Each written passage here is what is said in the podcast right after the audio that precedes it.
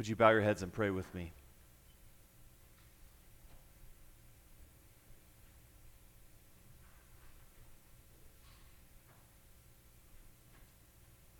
Heavenly Father, we are here before you in your mercy this morning. Help us to come by faith. Help us to be people of mercy. Lord, may the words of my mouth and the meditations of all of our hearts be acceptable and pleasing to you, our rock and our redeemer. All this we ask in the name of Jesus. Amen. Amen. We're in Romans chapter 14 this morning, Romans chapter 14, verses 1 through 12. I have a couple of lectionary reflections this morning, so I'm going to step back just a little bit away from the text for a moment and talk about what we don't normally talk about here this morning. Now, most of you know this, but I hope you hear every Sunday that one of the things that we value as a church, and we do this not only in what we say, but actually how we practice our liturgy, is that we really want to value Holy Scripture. We want to value the Bible, which is to say every Sunday we have an Old Testament reading, a psalm, and a New Testament reading, as well as a gospel reading. But some of you might have noticed that that was a little bit different this morning. Did you notice? Now that's the thing about liturgy. You don't want to notice it. That's the whole point. We don't want to come here to focus on the stuff that we're doing. We want to focus on the Lord, right? That's the point.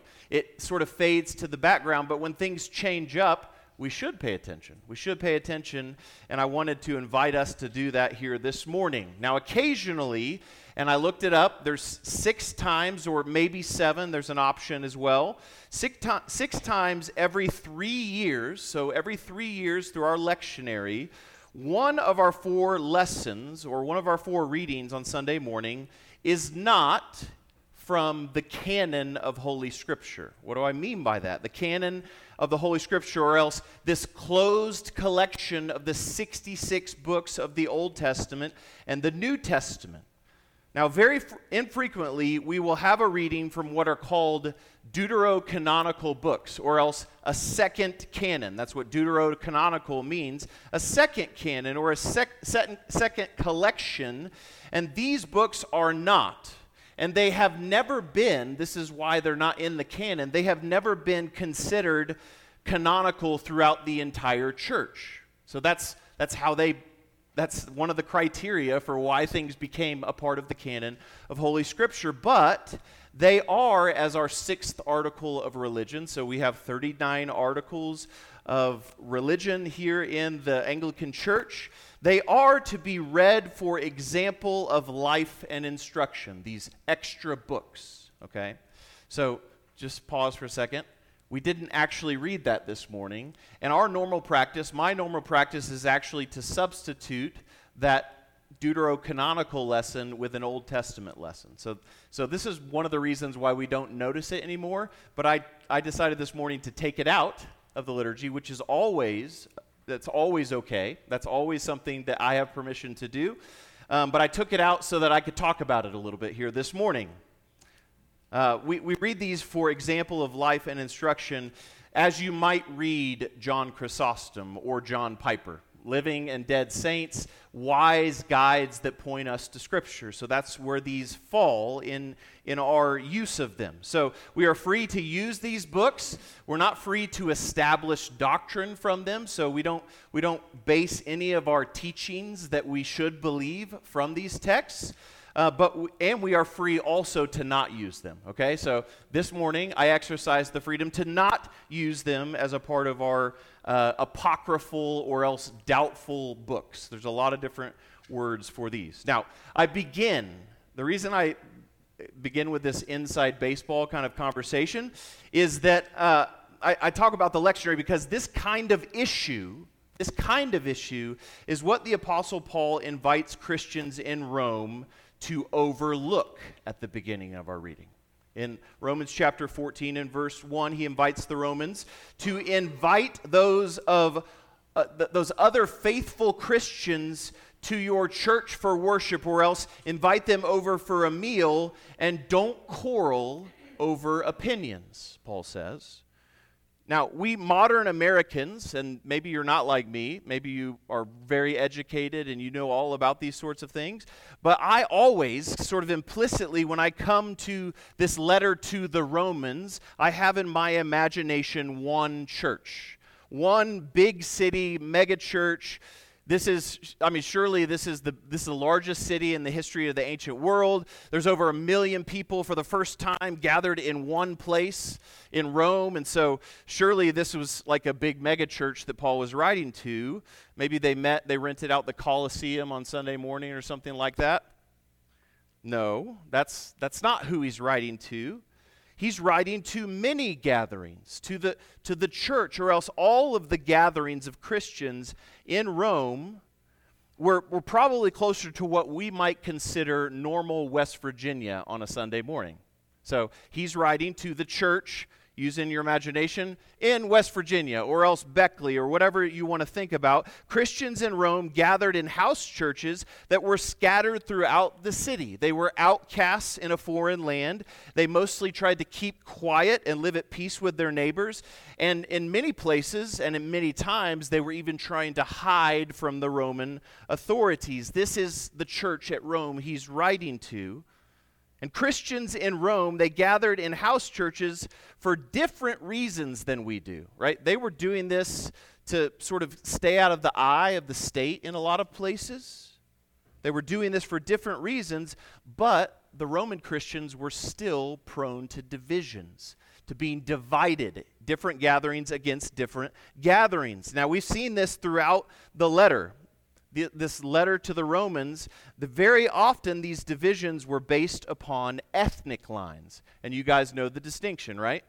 Jew and Gentile. This is a major argument. This is a major discussion throughout the first 11 chapters in particular. And Paul has spent most of his energy throughout this letter breaking down this ethnic barrier, this religious division, by opening up the whole Bible, the Jewish scriptures, and pointing to Jesus Christ. He breaks down this wall of hostility. Now, we don't know the extent to which the Roman house churches had contact with one another. We don't really know this, but we do know, apparently, that some were unwelcoming toward members of other gatherings. So this maybe feels a little bit more comfortable in a place like West Virginia. We understand this kind of division. So, to quote, because it's helpful in the same way that John Chrysostom is helpful, this is from Ben Sira, or else Sirach. Think about it. And I really like this modern translation. Think about it. Someday you will die, and your body will decay. So give up hate and live by the Lord's commands, or else the commandments of the Lord, the commands in the covenant of the Most High, Sirach says. Instead of getting upset over your neighbor's faults, overlook them. I think that's pretty good wisdom. What do you guys think? That's the wisdom of Ben Sira. It's the kind of thing that Paul has said all along in this letter. Stop quarreling and forgive one another. Love one another with a brotherly affection. And better yet, as he says in verse 1 of our reading, as for one who is weak in faith, welcome him, but don't invite him over just to quarrel. Don't invite him over just to have an argument about theology, to quarrel over opinions. Verse 3, let not the one who eats despise the one who abstains, and let not the one who abstains pass judgment on the one who eats, for God has welcomed him. In other words, if you have sophisticated historical, biblical, and I'm trying to be as condescending as possible here. If you have sophisticated, historical, biblical, sacramental, Anglican theology, right? Let's be as pretentious as possible. We consider ourselves strong. Or if you gag when you see a priest wearing robes and lifting up bread and drinking wine, both are addressed here. I don't care if you think you're right, Paul says. I don't care if you think they're wrong, the other people are wrong. I don't even care if you are right or wrong. It's not about even what you're thinking. He doesn't even address whether you are right or wrong. That's not the point. As if in the answer to the question, why are you here? Why are you gathered in this place? Why are you a part of the church? Paul answers, you are here, you are in Christ, not because of your strength of theology, not because you're strong. You are not a Christian because you eat or you don't eat. Both of you, strong and weak, are Christian because, Paul says, God has welcomed you. There is his ground. That is his argument. God has welcomed you. This is how you are here. This is why you are here. At the beginning of our gospel reading, which we just heard, this gospel reading from Matthew chapter 18, Peter asks a question that's in the same vein. How often do I forgive those people who I disagree with? And Jesus fundamentally says in this parable, God has welcomed you. You should welcome others. God has shown you mercy. You should show them mercy. And if you don't, what are we doing here? This is the parable. God has welcomed you. So whether you're a Christian Jew who by conviction, and you can have convictions about this, and practice all the Jewish feast days, and you avoid eating meat that isn't kosher, that's maybe sacrificed at a pagan temple, or if you're a Christian Gentile who eats all the meat, you eat everything, you're not a vegetarian, thanks be to God, I'm not a vegetarian, I eat my meat, who counts every day as a feast day, right? Every day is a barbecue to the Lord. It doesn't matter where you're at there. Some of you are like crying amen here and other ways this way. Paul exhorts all Christians in Rome right now, at this moment, I don't care about your theology or about your liturgy or else your lack of liturgy. I don't care whether you read the Apocrypha or you don't read the Apocrypha, whether even if you consider it canonical, like in the Greek West or else in the Syrian churches or in the Roman Catholic Church. I don't even care if you think that's part of the actual canon of Scripture. That is a secondary thing, Paul says. I want every one of you to focus on primary things. Be fully convinced in your mind about all of it, but whether you think one way or another is not why you're here. It's not why you've been made alive. In other words, you are not godly because you are strong. You are not a godly person because you are strong. You are godly because you are God's. He possesses you. You are his. He makes you godly. The Lord has claimed you as his own. He is your master. He is your king. You are his precious possession. This is why you're godly, not because you're strong. God in Christ has welcomed you. By grace, you are adopted. And so we can be reminded of all the many things that Paul has declared over the church in Rome. You are adopted sons and daughters. You are beloved. None of us lives to himself, Paul says. And none of us dies to himself. If I have any life at all, it is because of the Lord. This is the confession. And if we die, even then, we will be made to stand. We will be made to stand, or else upheld, raised again. This might even be pointing to the resurrection, raised again because of our Lord Jesus Christ. So this is my first of two lectionary reflections. I have one more lectionary reflection, but this is the main point here, right? What I've said so far is the main point. So I want you to be able to remember this point a little bit better by giving you two phrases. Before I move on to my final lectionary reflection, I'm going to give you two phrases to think about what I've been talking about so far. The first phrase is this: we can have unity without uniformity. Unity without uniformity. In other words, in Christ, there is presently unity without imposing uniformity. What does that mean? There are essential Christian doctrines. There are essential Christian doctrines that all Christians believe throughout all places, throughout all time. But most of the time, we divide up into our little house churches in West Virginia, wherever we are, wherever we reside, we divide because of non-essential things. Isn't that true? That is totally true. It's very rarely central doctrinal issues that divide us. We don't associate with other Christians because that church over there reads from the Apocrypha, by God. I don't go there. Or we think that my strong theology makes me better than that other church with weak theology. And I'm actually not entirely convinced that we're in the strong camp most of the time. Actually, when I read this, I read us as weak most of the time. We are the people who need humility. We need the older brothers to speak to us. As Paul begins to conclude this deeply theological letter, even as he mentions weak and strong faith, we might expect him to tell us why one faith is weak or one faith is strong. It seems to be where he might want to go, but he doesn't even address it.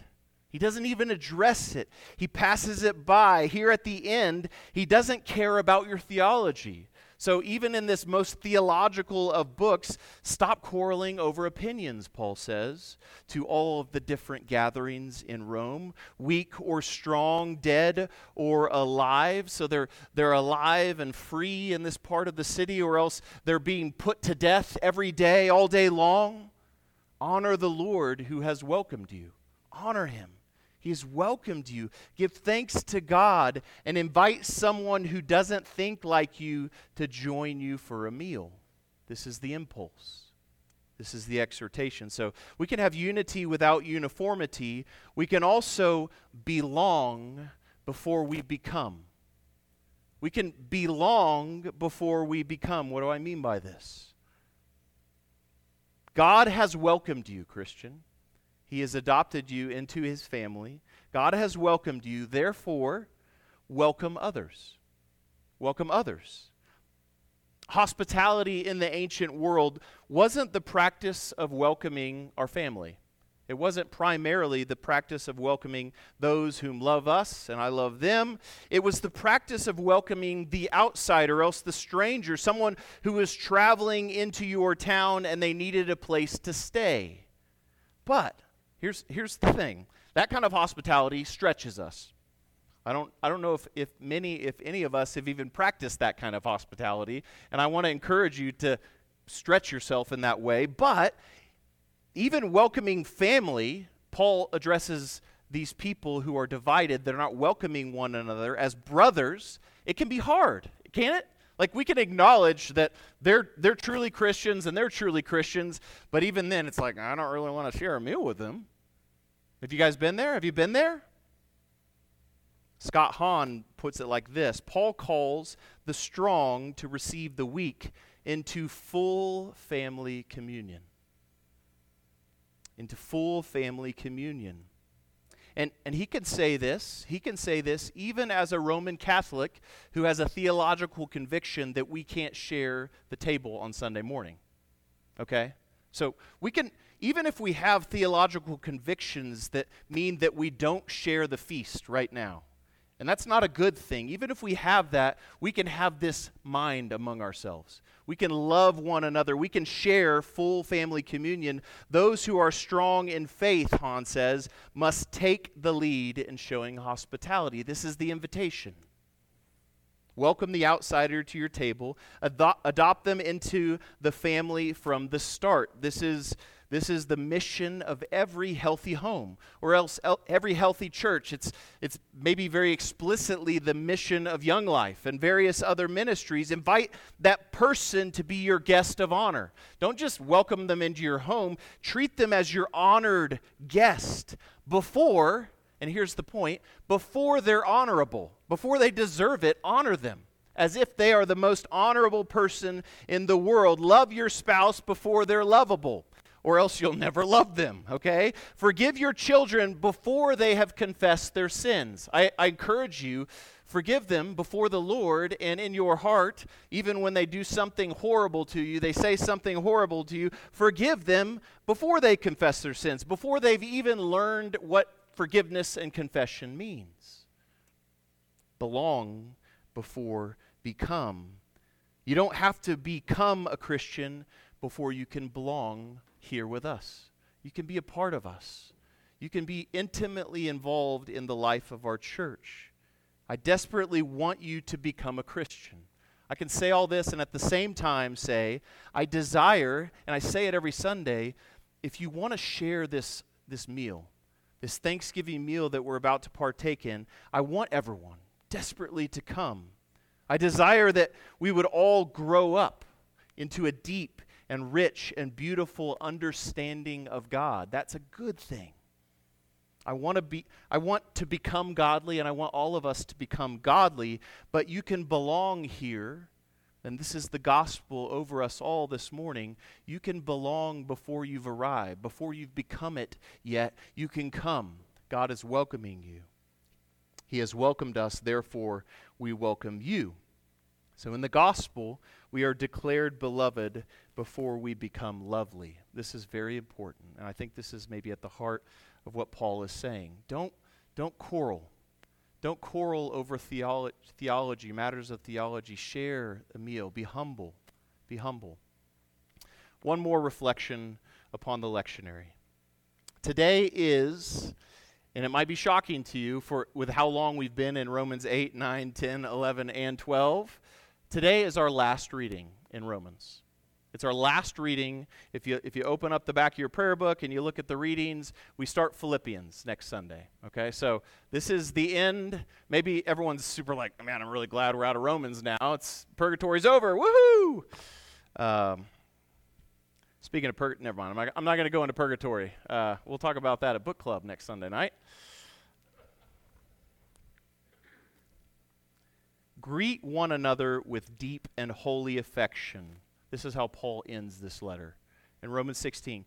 And think about this. Think about divided house churches who are not only ethnically and theologically, but they just have totally different cultures. They have totally different practices. He says to the church, after he's greeted everyone he could greet everywhere, all over the place, greet one another, greet one another, greet one another, over and over again, greet one another with deep and holy affection. All the churches of Christ greet you. There are many necessary and good exhortations to love in the final 5 chapters of this letter, and we would all do well to consider them, but I've been sort of trying not to be my arrogant self who says, I know better than everyone who organized this lectionary, and they're a bunch of not smart people. Let's just say that, right? They skipped Romans 13 and the rest of Romans 14 and 15 and 16, and I want to be whatever, all right? Okay, we could. I have permission. I could talk to my bishop, and I could stay in Romans for the next 6 years. I don't think you guys want me to do that. I don't think that would be good for us, but why this section? Why end here? That's what I've been considering this week, and so this is kind of another lectionary reflection. Why did they pick this section to end with? The last 5 chapters of this letter are overwhelmingly, and it's really interesting, they're overwhelmingly corporate. What do I mean by that? That these chapters are all about love, and love necessarily requires a conversation with someone else, right? Everything about these last 5 chapters is other-focused. Remember from Romans 12 and verse 1, the very first appeal, and you might have memorized this as a kid. The first appeal in this last movement of this entire letter to present our bodies as a living sacrifice to God, it's a plural exhortation. I don't think we hear it that way. I appeal to all of you, Paul says, join yourselves together in love and offer up to God one single living sacrifice. So he addresses the whole church, everyone scattered throughout the church in Rome, and he says, come together and offer yourselves all together as one living sacrifice to the Lord. And in many ways, this is what Paul does for the next 5 chapters. He expounds this corporate reality. It's outward. It's ours. It is us. It's we, over and over again. We are reminded in various ways that the Christian life must be lived with others, or else we fall apart. We fall apart by ourselves.